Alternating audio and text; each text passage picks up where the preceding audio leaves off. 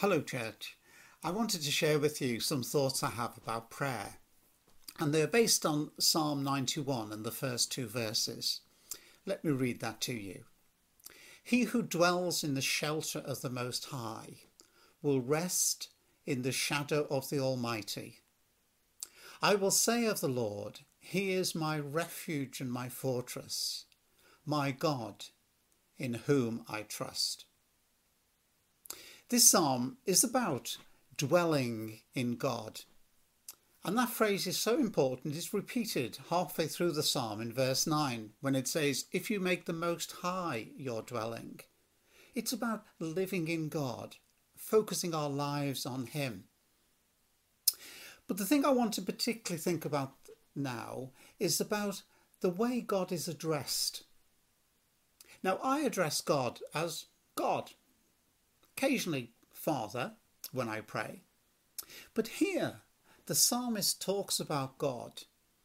He says, in the shelter of the Most High, rest in the shadow of the Almighty. And then he says, I will say of the Lord. That's interesting, isn't it? How we address God when we approach Him.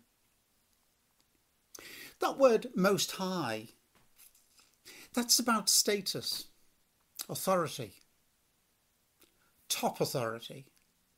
Actually, the most high, the most authoritative person in the universe, God Most High.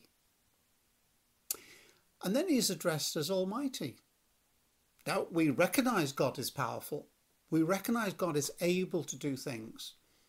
God is mighty. But it says the Almighty. God can do everything. God can do anything. This is the God whom we pray to. And then there is that phrase, He is the Lord. Now, when Lord is written in lowercase letters in the Bible, it means boss, master. It can be referred to people and anyone. But when the Lord is written in capital letters, that's a translation of the Hebrew Yahweh. We used to use the phrase Jehovah, now it's Yahweh. Um, but the ancient Jews, they couldn't say the name Yahweh because God's name was holy and special. So they used the word Adonai, which is translated as the Lord. And when it's in capitals, the intention is that we see it as representing the name of Yahweh, the name that God gave himself when he spoke to Moses. It means I am. But I am who always I am. God, the God who is and who was and who is to come, the Lord God forever I'll let you into a secret about my prayer life.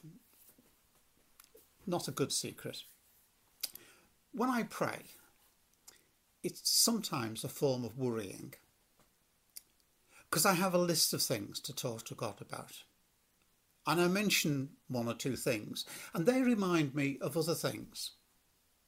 And sometimes there's a big long list. And one thing leads on to another, and I'm saying to God, look, God, do something. What about it? And I can feel quite disheartened because of all these problems. But I thought to myself a couple of months ago when I was reflecting on this Psalm 91 maybe I need to change the way I address God in my prayers and talk to God as Most High God, the Almighty, the Lord, the one who is and was and always will be. And it makes a difference because I'm handing my prayer requests over to God who can do something about them. I'll tell you something that happened last month. Um, I, I was writing a prayer letter for a Christian organisation that I support, and I came to the time when we wanted to ask people to pray for specific things.